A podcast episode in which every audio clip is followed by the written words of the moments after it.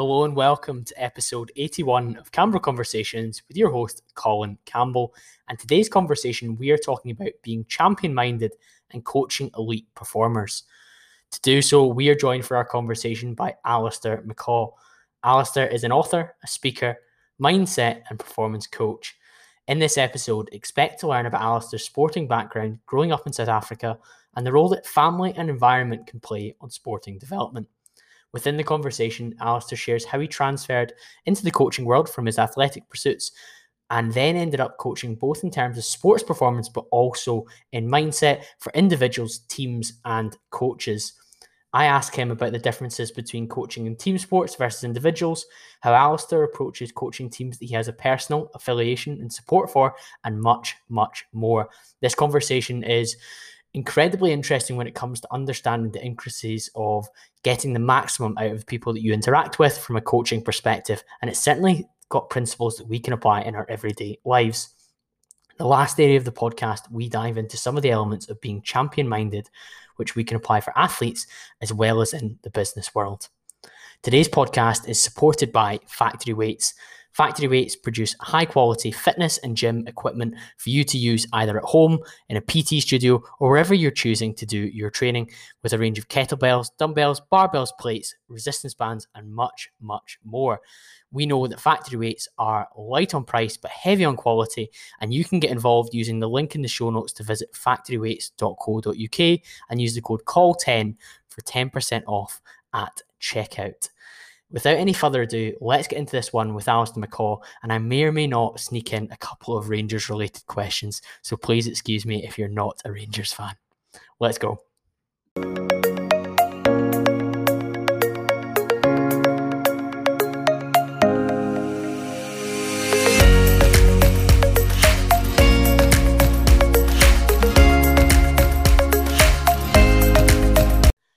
Hello and welcome back to another episode of Campbell Conversations. Today's conversation, we are talking about how to become champion minded. To do so, we are joined by author, speaker, mindset, and performance coach, Alistair McCaw. Alistair, thanks for joining me. You're welcome. Good to be here, Colin. Thanks, Alistair. And uh, an eclectic accent you've got. And I think that probably leads me into my first question about where you've come from, where you've been over the years, and bringing the listeners up to speed on what is quite an interesting background. Yeah, sure. Well, I was born in Belfast, Northern Ireland, uh, many years ago, uh, probably during the most turbulent times there in, in the 70s. Um, we emigrated to South Africa in, in 81. I was probably six or seven years old, so I didn't really remember that much.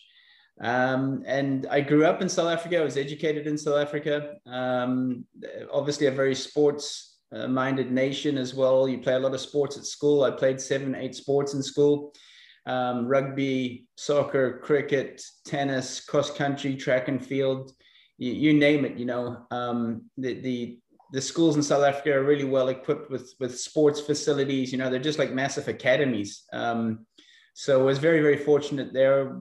Very sporty family. Uh, my brothers, you know, I'm I'm the youngest, so uh, always playing sports in the in the backyard in the in the garden, for example. You know, getting getting uh, toughened up by my brothers. You know, you couldn't cry and stuff like that. So yeah. I think that's where it all, all started for me. Um, you know, my first one of my first loves was tennis. Took that up. Unfortunately, just it just became too expensive to to sustain. You know, um, four boys. Um, you know, just rackets, strings, shoes. You know, I'd go through shoes every like week and a half, two weeks. It was just too expensive. So at 14, 15, I took up running because I was pretty good at it in school as well um, that came to me. I wouldn't say easily, but I, I'd love to. I love to run. I love to to to train. I became the under 16 national champion in on the 5K on the road. Uh, I mean, when I was 16, I ran I think a, a 15 1509 for for 5K. So I had mm-hmm. speed back at that age. Yeah. yeah. I mean, when I try and break 20 now, it's uh, I, I just can't believe I used to run five minutes quicker for for, for five kilometers. Um, that progressed into into duathlon, which is um, you know uh, triathlon without the swimming. I, I wasn't a good swimmer, and I had a fairly decent career there as well. I, I competed in five world championships. I was two times national champion. I raced for a few European clubs, and uh, so definitely you know looking back at it, um, sports was in my family. Uh, the facilities were all there in South Africa. You know, it was for free, and that progressed into you know sports opened up a lot of traveling for me uh, to see the world, and that's always something I say to athletes is you know it's uh, what what a what a opportunity it is to play sports and travel the world, and um, and that's yeah that was the beginnings for me. Yeah, I think one of the key things you mentioned there is about South Africa being such a multi-sport upbringing for you. Seven or eight sports, I think you said you were playing uh, at school age. That differs greatly to most of the listeners and myself who who live in the UK and Scotland, where I mean, mm. you'll probably have a, a you'll have a PE department where you would do a number of different sports during your class time. But ultimately, if you want to do extracurricular sports at a level, it'd be fairly limited. Rugby, football, maybe a push hockey, depending on what school you were at in the in, in, in the public system or the private system. So for you to be immersed in so many at such a young age, how do you think that led to you perhaps being quite a, a strong athlete? I think just the, you know, I, have been reading a book, I think it's called um I've got it actually here right now. It's called The Best. I've just finished that book and it I mean it's nothing new that I know. I know that sounds very uh, um, arrogant, but um, you know, once you start reading, I read 30 to 40 books a year. Or so, you know, you start accumulating the same type of topics. But, you know, studies show that usually the youngest kid in the family is usually the best athlete because, um, you know, and they have siblings as well, because, you know, it's a good chance your brother or sister played a sport. Um, my, my situation, my brothers all did, they're all older than me you know, the, your your biggest goal as a kid is to beat your brother in, in whatever sport it is. So I had to earn that, right? So, you know, I was just looking at that from a scientific point of view. It's usually the youngest sibling in the family that that goes on to be the best, not always. Um, in a way that, that the eldest was used as a guinea pig, uh, or you know, the parents made all the mistakes on the on the oldest one and, and improved it for the for the next one along. So I think that was an advantage to me um, you know, always someone to play sports with in, in the backyard at home, my brothers. Um, you know, you'd finish school at one o'clock in South Africa and, and you'd, you'd stay there till, till sundown at six, 7 p.m. just playing a load of a, a, pile of sports. And like I said, they were for free and all the, all the facilities were free and all the equipment was passed on to you. So we were given a massive, massive advantage. Um, of course, I didn't know what it was like in the rest of the world. You know, you just think when you're young that it's normal and then I realized it's not normal um, for all the things we've got. I mean, our, our our school, which was just a public school, I didn't go to any fancy private school or anything like that. We had an Olympic pool. We had uh, four hockey fields, uh, three rugby fields. I mean, um, 16 tennis courts. That's a public school. Yeah, heavily resourced and invested in from a young. Age. That's age. what I say. It's like a it's like a sports academy um, that that we would go to, and that was normal. I don't know how it is now. I mean, it's I've, I haven't been, you know, I've only been back to South Africa two or three times since 2000, but um, but that's how it was back in the 80s, 90s.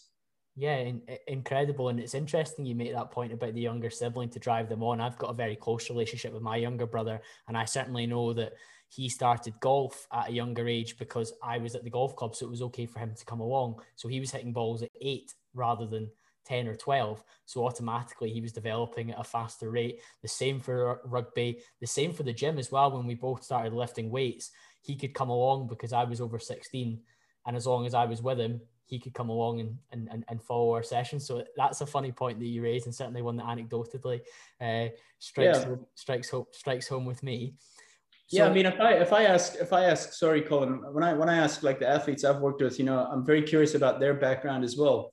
And you know, for example, uh, the Grinham sisters, Natalie and Rachel, they were they were number one and two in the world in squash about ten years ago, fifteen years ago. Um, I think Rachel still plays. They're they're phenomenal, and uh, they're Australian Commonwealth gold medalists, both of them. Um, but you know, I would ask you know, you know Natalie and Rachel, who I worked with Natalie, um, you know how it started for them, and they would say, yeah, just as kids, my parents played squash. We'd hang around the squash court all day. When they'd go off the court to have a drink, we'd sneak on and, and, and hit balls against the wall. And it's it's you know, so it's very important. Environment, the environment you're in is is key. Um, and obviously, as a kid, you don't really choose your environment where you're born or where you live or what what facilities are there. You know, you look at the Andy Murray and Jamie; they grew up next door to a tennis club. Um, so you'll usually find that athletes have come from an environment where um, parents played or, or, or siblings did, or they were next to a facility. Yeah, that ease of access and environment playing a massive role um, at, at, a very young age. Yeah, I mean, you know, they talk about the 10,000 hour rule, but good gosh, I probably piled up 10,000 hours of sports before I was 10. So, you know, they talk about this 10,000 hours of, of, of training and so on and so forth. But, you know, if you have to count up all the hours that were not structured training or with a coach or with a team, probably double that, that the time you would spend in the backyard playing cricket and, and so on and so forth.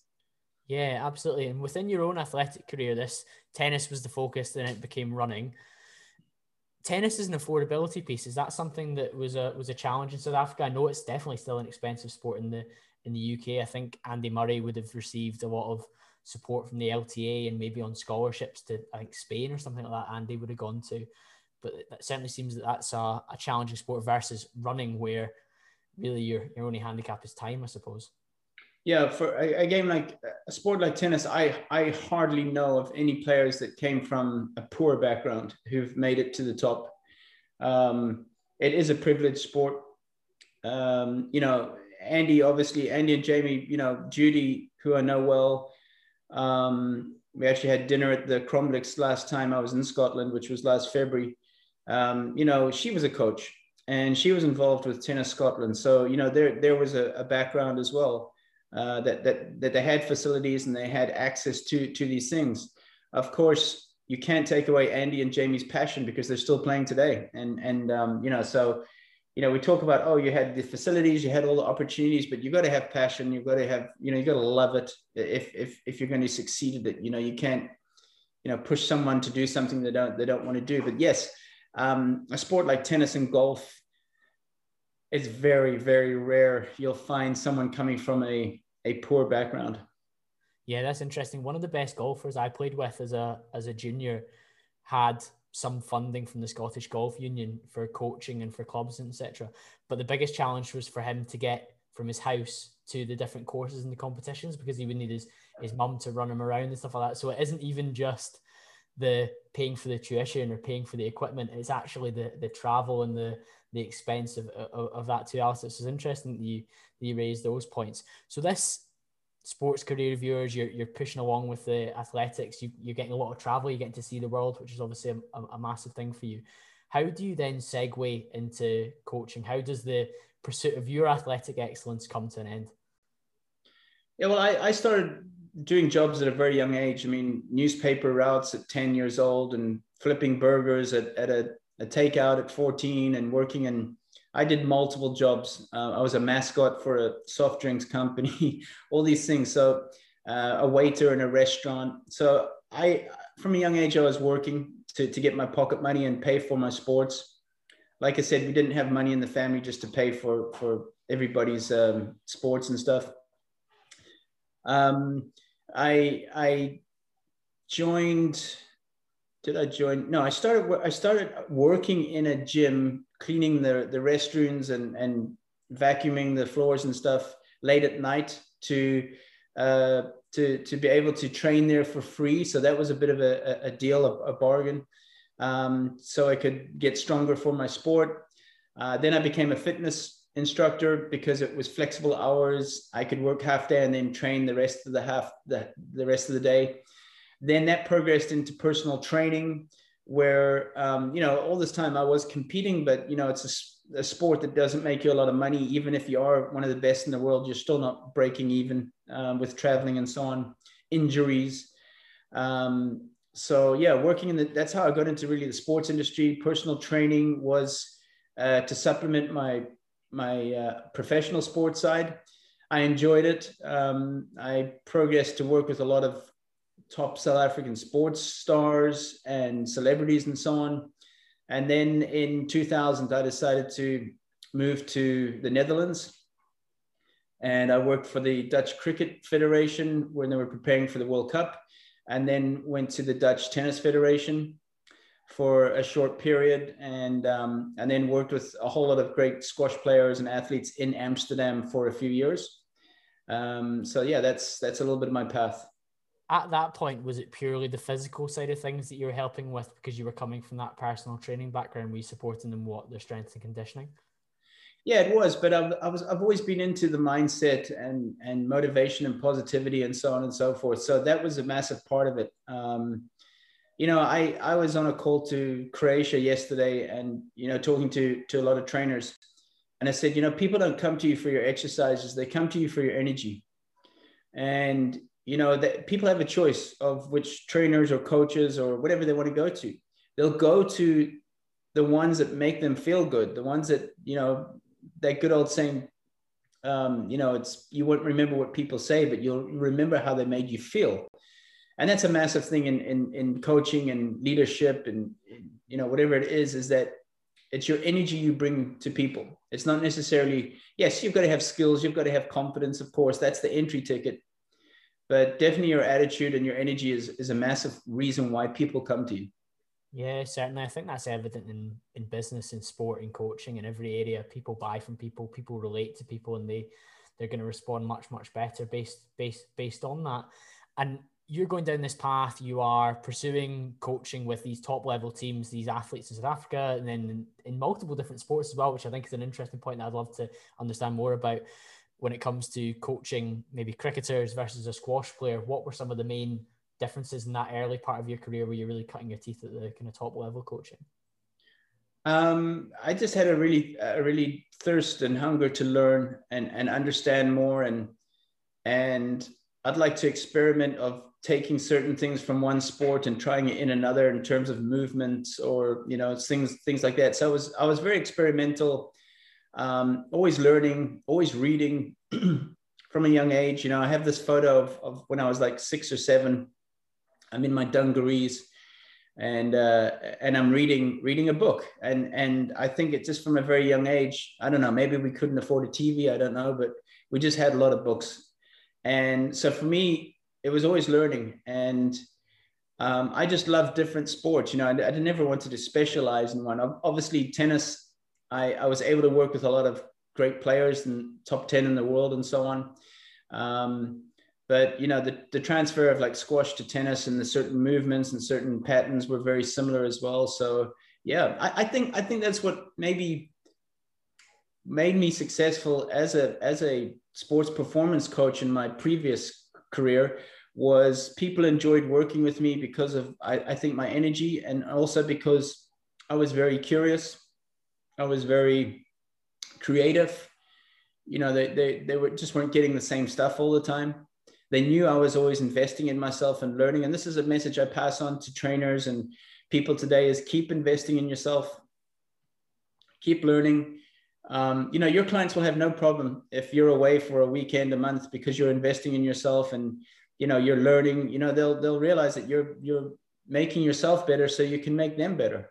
Yeah, I think that's a great point. There's that whole famous phrase that sometimes it's better to take a break from trying to chop down the tree to sharpen the axe rather than just blindly falling on and, and, and chopping away. Whereas if you take that time to sharpen up your skills, improve your skills, and likewise, if you're coaching across multiple sports and multiple modalities, your ability and curiosity, Alistair, to ask questions and learn about it would get a far better result from the athlete rather than you maybe having one particular bias to all my athletes will do this program, regardless of whether it's a, a hip hinge dominant sport or whether it's one that's more upper body focused, whatever the whatever the, the style of training would, would would need to be. So I find that very, very interesting that your curiosity is kind of paid off across that. And I guess athletes respect the fact that you're not maybe telling them that you know everything about their particular sport. Yeah, I wouldn't say I was like that in, in the early stages of my of my career. You know, when you're in your 20s, you think you do know it all and you're actually afraid to ask because then you know you might be seen as incompetent. But the older older i got the more i involved the athlete in decision making and asking them what they thought. And i think if i can pass on some advice if there's trainers out there or coaches is really include your your athlete include them in the dialogue in the decision making don't be the one that's just you know dishing out orders and you know get their opinion a lot of the times they can come back with something that, that can give you food for thought and change your mind about something. Um, you know, when you involve them as part of the process and part of the decision making, they take more ownership of, of that. So, you know, I think that's something that I learned as I went along is don't be afraid to ask for help. Don't be afraid to ask the athlete what they think or you know athletes a lot of athletes can do a lot of things better than we can as coaches in terms of because they've seen a lot of uh, things as well from previous coaches and so on. We need to remember that that they do have a data bank of of information as well. So you know that's important to know. Yeah absolutely. Respect their knowledge and their experience and combine it with yours across multiple different sports and you can you can achieve a lot with them. Given that you coached across for a sports performance perspective anyway across both individual and team sports what was the the difference that you would see in terms of your coaching? How would you have to mix it up for say an individual versus if you were coaching a, a team of athletes or a team of sports people? Yeah definitely you know working with an individual is, has its pros and cons. You know you can get sick of each other if you're if you're traveling or full time with each other. It's like any other relationship. Um, but you know, it's easier to connect and, and, and know. A team, on the other hand, is a, a group of individuals that have come together. So teams take longer to, to form relationships and trust with individuals. Um, you know, you know, I'm not going to say you're going to be liked by everybody, so you've got to get over that hurdle. But you've definitely got to learn how to adapt and to build relationships with the individuals within the team um, yeah, you know that that's that's critical as well if you're going to earn the trust of the team.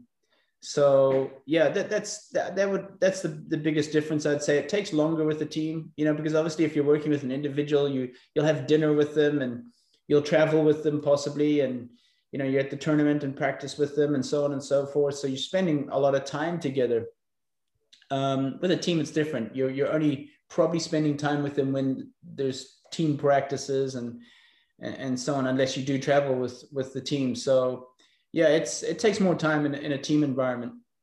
Yeah. What are some of the strategies that you would use with a, a team rather than the individual? You mentioned they're going for dinner with individuals and getting that closer bond. How would you try and replicate that connection and trust with a, a team?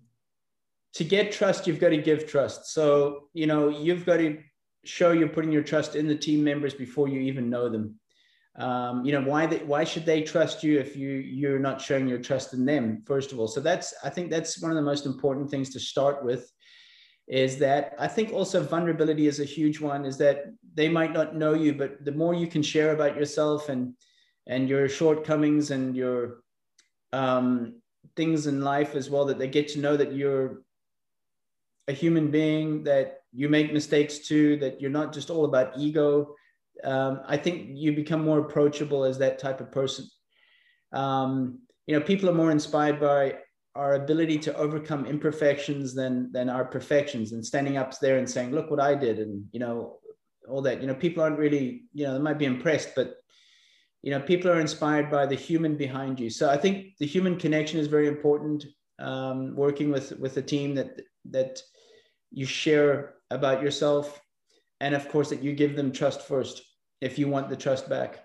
I find that an incredibly interesting point you raise about vulnerability, Alistair, because like you say, you could always hold yourself up as this expert, particularly given your experience level now. You could hold yourself up as the man that has all the answers. But then you, the, some of the team members might not respond well to you because they maybe feel like they're being lectured. And if there's one thing that I know when it comes to conversation skills and networking in, in business and in life, just lecturing and speaking at somebody never ever registers is one of the few things that people come away with like a negative dopamine response from a conversation where they feel that they've been talked at the whole time. And i certainly can understand that your ability to maybe share some imperfections share some things that you're not perfect at and things that you're working on yourself would enable me to connect much better with whoever was teaching me or coaching me yeah ab- absolutely i also think if i can add in there sense of humor is very important as well you know if you think back to the coaches that you enjoyed in your life or, or teachers, they're usually people that had a sense of humor. You know, you have a laugh, and I think that's you know, that's that's that's a, a another area where people enjoy you. You know, um, look if if you're walking into a big club, they know you have the skills because again, the skills and competence are the entry ticket to these places. So they're not questioning so much your skills and your your your competence they're questioning more your character they're questioning more your your trust factor that's what they're that's what they, you know why should i trust Why should I trust you? Even though you have a nice resume and you worked with a big club before, whatever it may be. So those those take time. But yeah, um, a sense of humor is very, very underrated in in coaching and leadership. You know, we enjoy around we we enjoy to be around fun people. Um, we enjoy to have a laugh. Obviously, you've got to be very careful what your sense of humor is like. Um, you know i'm i'm almost finished my fifth book which is on leadership and coaching and i know you'll you would enjoy this book as well colin on you know a lot of us know how to coach. We know the x's and o's. We know how to put a program together but do we know how to lead people? So there's a lot of great coaches out there but not so much great leaders. And there's a big difference. Being a coach doesn't automatically make you a leader. So you know i um there's a part in that book about sense of humor, you know, lead with humor. And we've got to be careful of the type of humor we use. Um, you know, I know you guys in the UK, they like to use the word banter, yep. but banter can become, it can, it can step over the line. Bullying. Having, having a laugh at the expense of somebody else, especially in a team environment, you know, something that can be personal. Uh, sarcasm is also not a form of sense of humor. It's probably the lowest form of sense of humor. Um, if you if you know that person or you know, then it's different. You know, sarcasm is you know is okay, but generally, um, you know, you've got to be careful of or of being too sarcastic, especially working with females with girls. If if you're sarcastic they don't take it as well as as as uh, the males do. So you know that's another area we could spend a lot of time talking about is the difference between coaching male and females. Um, you know so what are some of those other differences then in terms of maybe their sense of humor versus a, a, male's is, is different what are some of the other key areas that you've noticed Alistair? yeah obviously you know you've got to understand that the, the female um, you know their cycle as well of what they're experiencing that week um, they're maybe not going to be as as as um, you know, maybe might be a bit more fatigued. Um, you know, so you've got to take all these elements into account. Um, females prefer to be praised in in in person than in a group, for example. Guys like to be praised in a group because we like to feel good about ourselves. The ego there, Alistair, isn't it? That's the ego. Exactly, exactly, exactly.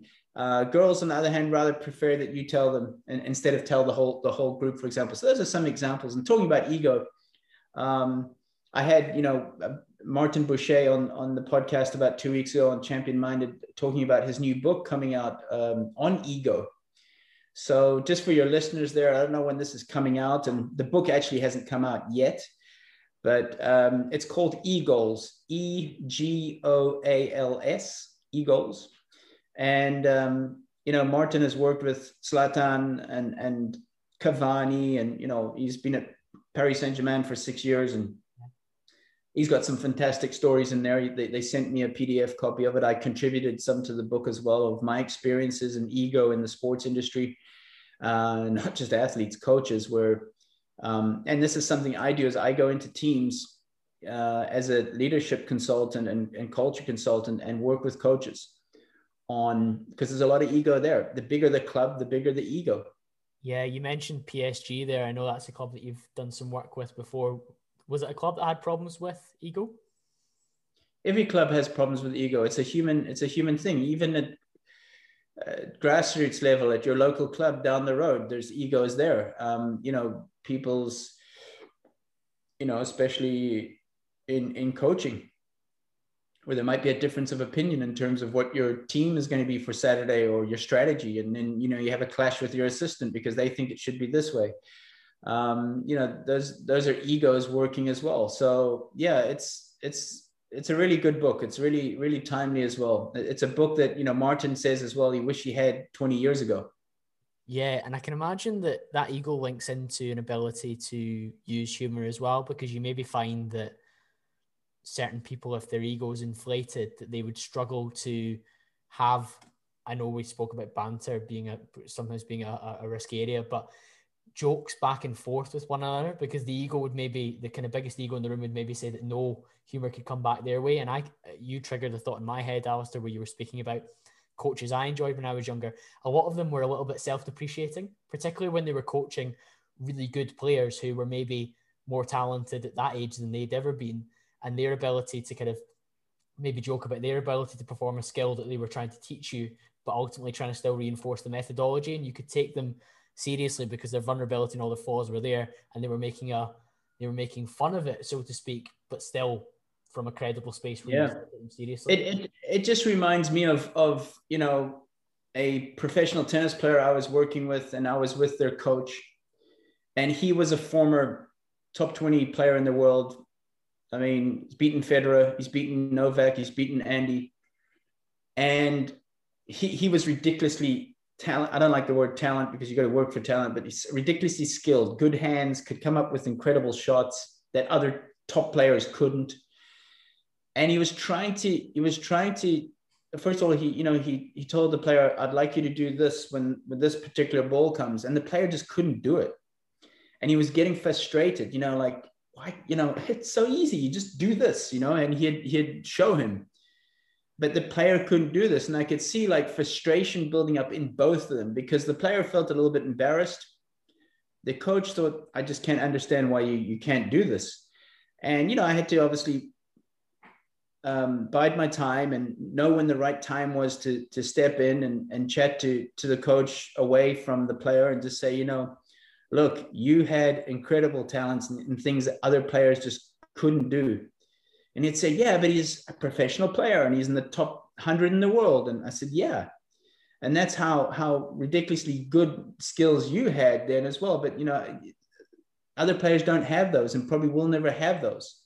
So, you know, we've got to we've got to understand what the athlete has and what they don't have. I think that maybe links into why many very, very talented football players don't always make the best managers because they can't quite understand why players can't perform at the level they played at. They maybe can't come up with those iconic moments or passes under pressure or shots under pressure that they maybe could in the same way that this tennis coach who had, like you say, supreme skills under pressure, but the his his athlete that he was coaching, albeit a top level athlete, didn't have that in their locker. Whereas many top footballers, even if you're coaching at the top clubs, may not replicate the kind of some of the managers that have come in and tried to pass that on? Yeah, no, exactly. Um, uh, you know, we're, we're all we're all different. We all come from a different skill set. We all come from a different mentality. We've all been coached differently. Um, you know, with different coaches throughout our development uh, phase. So you know, there's so many things that you have to take into consideration. Um, you know, especially working with with young athletes as well. You know, uh, you got to take all these all these factors in, into consideration from a, a selfish perspective, Alistair, I know we're both uh, big Rangers fans. I know that you did some work with them in the last 18 months, and it's obviously been an incredible season for Rangers just finished there. What were some of the things that you focused on with that team who were clearly talented, but perhaps mentally were lacking and they kind of fell away at the crucial time in two seasons in a row before finally getting over the line with Gerrard? Well, obviously they've got an exceptional um, leader in, in, in Steven. I mean, uh, you know, he was the captain of England. Obviously, he was the captain of Liverpool for a long time. He, you know, he's another great example of a quiet leader. You know, leader. You don't have to be the loudest or the most vocal. You know, I think a lot of the times coaches feel their their captain and their team should be the most vocal or you know loudest. Not not necessarily. You know, Steven's leadership skills come down to his example, which is the most powerful form of leadership and um, you know he does that very well. He's like i said he's not a man of many words. He's also got the right people around him you know michael beale and gary mcallister and jordan milsom you know he's he's that's what a great leader does as well is they they surround themselves with with the best people as well.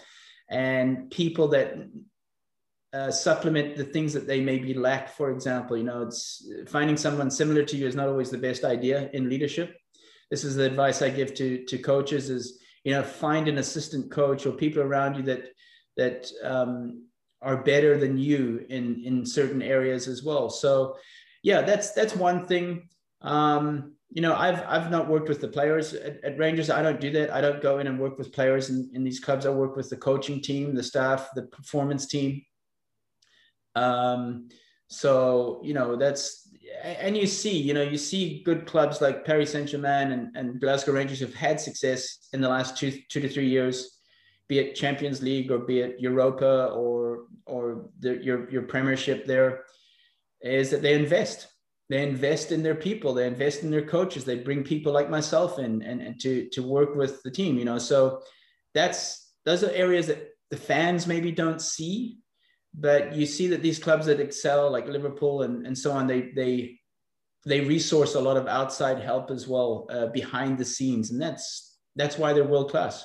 Yeah, that, that's that's very very interesting. There's so many different directions I could go with that, but um, you mentioned about Steven Gerrard building this team around him, and as good leaders do, finding people who supplement areas that they're not at their strongest, and ability to bring those people together and build something that's really really strong as a collective rather than just the front man. From a, an outsider's perspective, it looks like that's maybe one of the main differences between two people who were compared constantly throughout their playing career, but also now in their management career, Gerrard and Lampard, who Lampard appears to very much be the face and everything else behind what he was doing at Derby and Chelsea, whereas Gerrard, I think every Rangers fan knows, is very reliant on Michael Beale for tactics, Gary McAllister for that knowledge of Scottish football and that Rangers culture, and then Tom uh, Jordan Milsom for the fitness side of things, Tom Culshaw who's the kind of the set piece man, and there's an appreciation that it is a team. Whereas with Lampard, you maybe just assume that he's a persona and a person in his own right. Yeah, um, I think with I think with Lampard, you know, too soon also, you know, we know the board there as well that, you know, one bad season, even half a bad season as Lampard had, you're out. So, you know, listen, you can't blame him for taking the job. I mean, who's going to turn down, you know, the Chelsea manager position? Um, so you can't blame him for that. All of us would have done that in his shoes, even if you feel you're ready or not yourself, you know.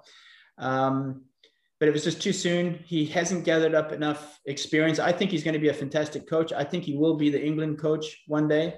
Um, he's good with people. He's good with players. I just think he needs more of the coaching skill set of learning to be a coach. So, and that takes years. That takes years of experience, even though he was a player. I think he was also given the, you know, the, the Chelsea job because of of not his coaching background because of Lampard, Chelsea and the legend that he that he's been at the club. So the fans loved it. It's the dream situation. You come back and coach your team. Gerrard, Liverpool, maybe next. Who knows? Uh, but unfortunately, it just didn't work. Yeah, it's interesting that you raised that coaching thing, and I guess if Lampard could find assistants and coaches around him that would help bring that on in the medium term while he built up that experience, that would be fantastic. Given that you have an affiliation with Rangers, and then most of the other things that you've dealt with have been purely professional.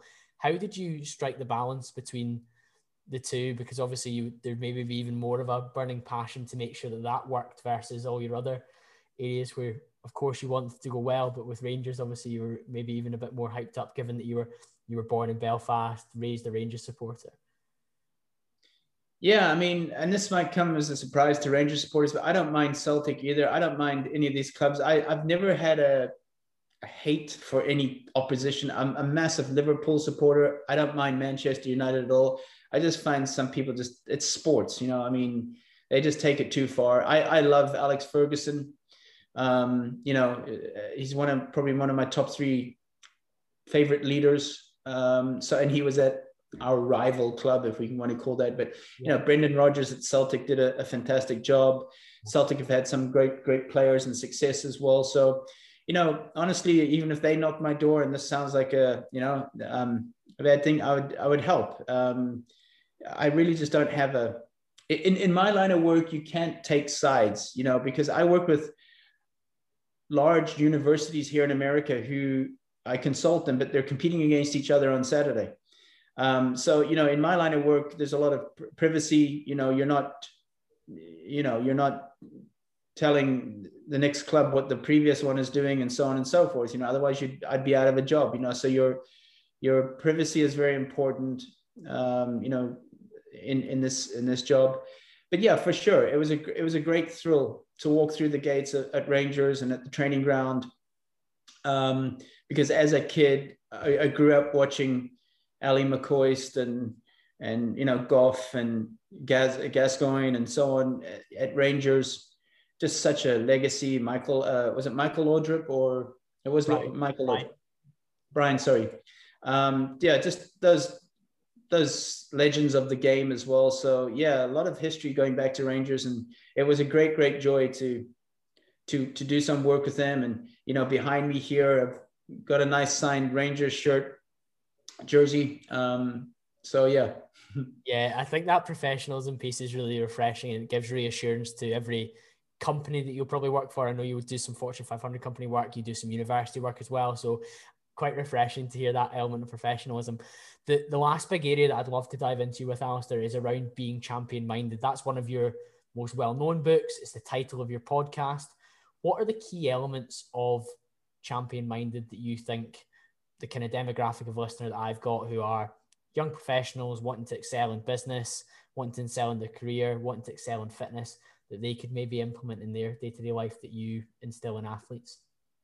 I think being champion minded comes down to um, maximizing your potential. And what does that mean? Um, you know, we've all come from different backgrounds. Some of us have been more privileged than others, and so on and so forth. But here we are today. You have a choice of where you're going to go from today. Um, I believe if you really want to make something happen, you can make it happen. You will find a way.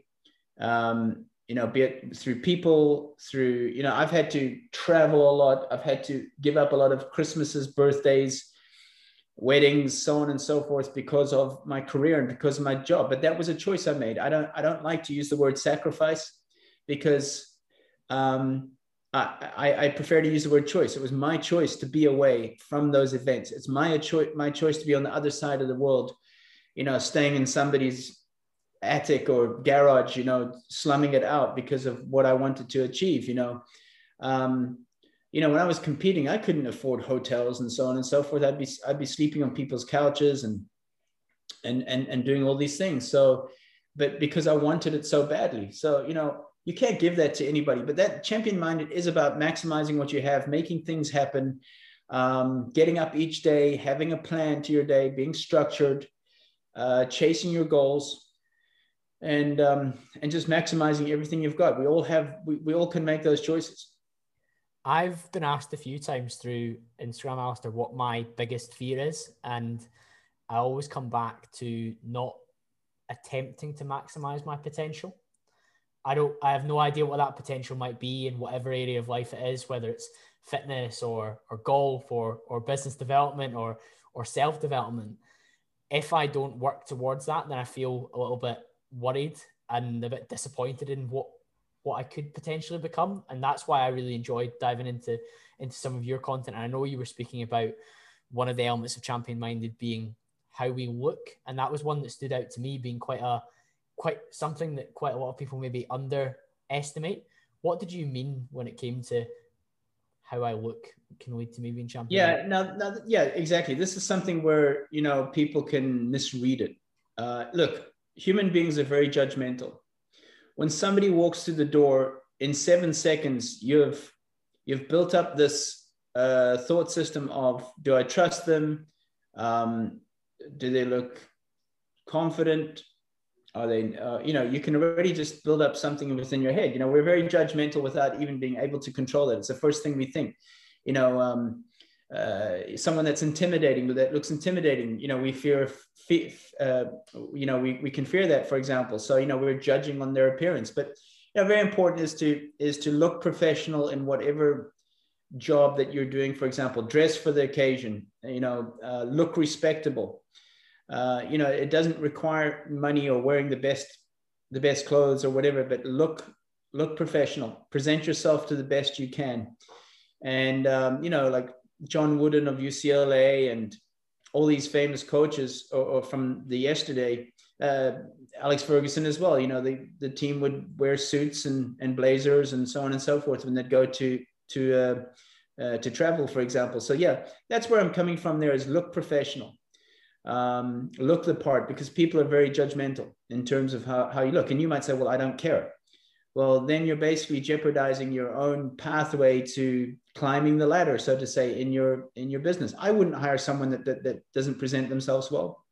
yeah I, I mean you're you're completely preaching to the converted here alistair I, I think that how we present ourselves is massively important and even how we hold ourselves in terms of body language as well, because I know that plays a role in things that you've discussed exactly. as well. Because if you go in, you could you could have a you could have a nice a nice a nice shirt and trousers on, but if you're slouched over, then you diminish that impact of that as well. And you could have the nice shirt and the nice trousers on, but it might be untucked and unbuttoned, and it might look unpresentable, and straight away you've diminished that as well because you've lost that element of being tidy and well presented. It could be the most expensive designer shirt on the on the on, on the rack in the shop, but if you've not tucked in, it's not ironed, then you've you, you've you've lost some bonus points there. Yeah, if I, if I can give a little a little secret, a little tip I do, if I'm working with a club um, or I'm working with a team, and you know, some of them will give you attire, you know, they'll give you shirts and and whatever. Um, but if they don't, it, let's just say it's a first visit, I'll usually wear the same color shirt or tie of the team. So there's a bit of a connection there because you could be sitting there. Let's just say I, I, I you know, go to Rangers and I'm wearing a green tie and whatever. There's already like a a un, unsaid psychological barrier there in terms of you're, you're you know. So I always try and dress for the, the occasion of where I'm going. And I'm very mindful of that, you know, because, um, you know, it's just one of the things I, I believe, you know. It's really, it's really powerful, isn't it? How perce- how a little bit of perception, a little bit of homework can make those around you feel more comfortable when you go into the, into the area. I recently moved from working in the corporate insurance world where it was always shirts, ties, blue suit, black shoes, going out to clients and shaking hands and whatnot to an area where I deal with a lot with student accommodation managers, so people that manage big purpose-built blocks, uh, areas of flats. And if you turned up in a suit, you would be massively overdressed because you're sometimes going out to building sites where they're going to refurbish it. So if I, but equally, I don't want to turn up in a pair of jeans and a pair of trainers because that's too disrespectful. So striking the balance in being well presented, but not necessarily being overdressed, I think has been a been a big thing as well. But I'll certainly take into account that kind of color scheme. That's an interesting one, Alistair. I'll uh, I'll research what their what their brand colors are, and that links into one of the things that you said as well around preparation with champion mindedness, and that really really hit home with me because I'm at my most confident when I feel well prepared. So, for example, to speak to somebody of of your ilk and with your experience, I wanted to be aware of the things that you've achieved, the things that you've done, so that I can understand and ask you pertinent questions to get the most interesting insights from you. How do you think athletes can prepare better for performance, or even people in my line of work prepare better for what we do? Yeah, um, good question. I mean, you know, I I've, i believe it's very important that you have structure to your day, you have a plan to your day. So, like every evening, the last thing I do in the office here is uh, look at my next day in terms of you know what I have what I have lined up, my schedule, and so on and so forth. There's time for exercise. There's time for the things that I need to do as well. So you know that that would be one area: is be organized, be prepared, uh, have structure to to your day. Uh, you know, free time, read uh, about your industry, bios, whatever it may be. There's so much information out there. Just just keep learning as much as you can. Those are the people that are, that, that get ahead is the ones with a wealth of information. And, and, you know, like I said, these days we have so many resources, so many resources. You know, um, when I was in my early 20s, there, there wasn't internet and so on. so you just couldn't just go and find something pretty quickly or have access to like we do today people on on calls like this where you could just call someone that's been in the industry for 25 years and have a conversation with them or listen to them on a podcast today we can just listen to anybody at any time. So, you know, today's easier and easier. The, the biggest challenge today is not the amount of information, it's, it's sifting through the right information or, the, or, or gaining the right knowledge. There's a lot of, anybody can be an expert out there these days, you know, they brand themselves well. They, they maybe have good marketing. They have a good video a producer that puts their stuff together and we can be we can be fooled by that so it's very important that you look into the background of the person that you're learning from uh, are they the real deal have they you know worked in the trenches have they done their bit? That's very important because like i said today people can easily brand themselves as an expert. It's very very true. And it's interesting you say we are kind of we're drowning in information but we need to be super selective of what we take in. And I know you're saying you're reading 30, 40 books a year, but you're probably being quite ruthless with the ones that you're choosing. And there's probably some that you read through, like you say, there'll be echoes of different themes that come through in each one. And there'll be ones where you think, right, okay, well, I've, I've maybe learned as much as I can from this book. I need to be reading something else or, or, or something different. And the last thing I would say when it comes to this, all this information, all this information is is free this knowledge is free but our attention is probably the hardest thing particularly when we've got so many distractions alistair and we're thinking about being as prepared as possible and being ready for and knowledgeable at what we're going to do we often get distracted by things like social media or uh, whatever's on netflix or the television rather than investing in a little bit of preparation time which can often make us feel a bit more confident yeah, I mean, yeah, there's there's always been distraction, I suppose, and we have a choice if we, you know, have our phone in the hand when we're speaking to somebody or not, um, or on the table, which is another one. You know, when I, when I, I'm very conscious of that as well. If you know, I'll either have my phone on the seat next to me or face down, but you know, it's just think about when you're speaking to someone and their phone is on the table, it's face up, and the thing flashes, and they look at it and they you know you you don't feel connected. You don't feel they're listening. Um, so you know i think that's just one area where you could if you want to be more mindful if you want to be more present that's maybe an area you could start is is develop the habit of um, you know putting your phone face down or putting it away when you're at dinner with somebody or in a meeting and not having it. Because basically what that person's saying to you is that my phone is more important than my conversation with you right now.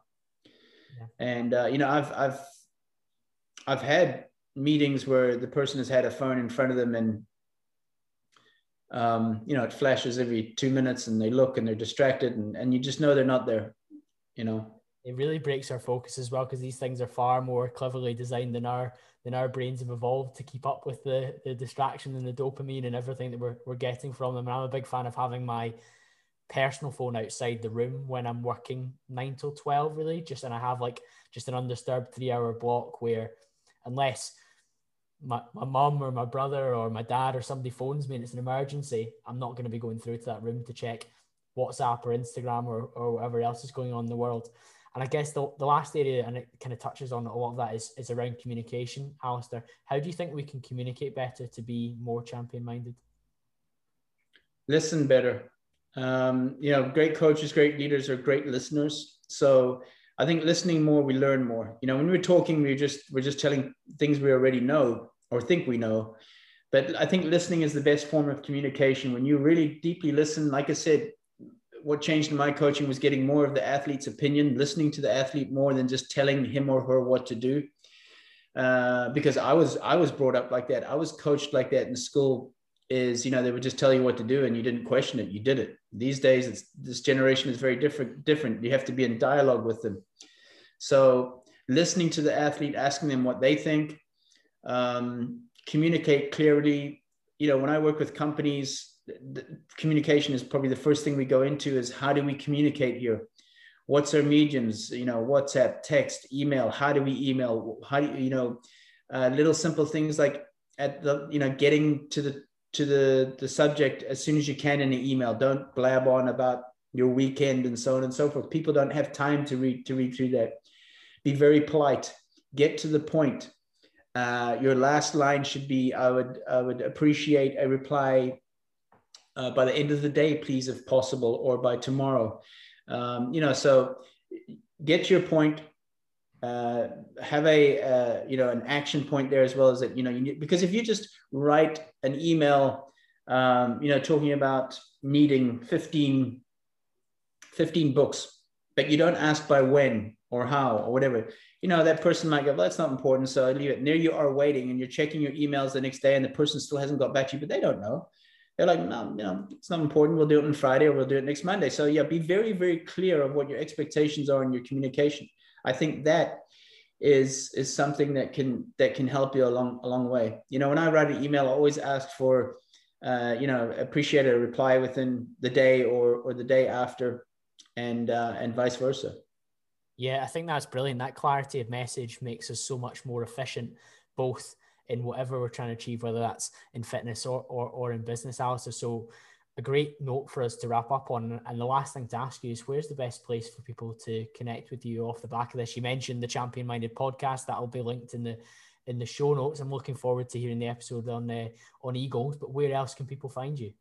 Yeah, sure. I'm I'm very active on Twitter at Alistair McCaw, on Instagram, Be Champion Minded, and Facebook, Alistair McCaw page. And like you said there, yeah, the podcasts are available on on iTunes and YouTube and Amazon podcasts and via my website, alistairmccaw.com.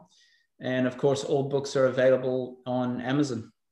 Perfect, Alistair. Those will be linked in the show notes below. Thanks again to everyone for listening. If you think you would like to become more champion minded and share this with the people around you, take a screenshot, pop it in your Instagram story, tag me at call.cambro, or ping the link onto a friend to get them involved in the conversation. And I'll be back to speak to you all again very, very soon.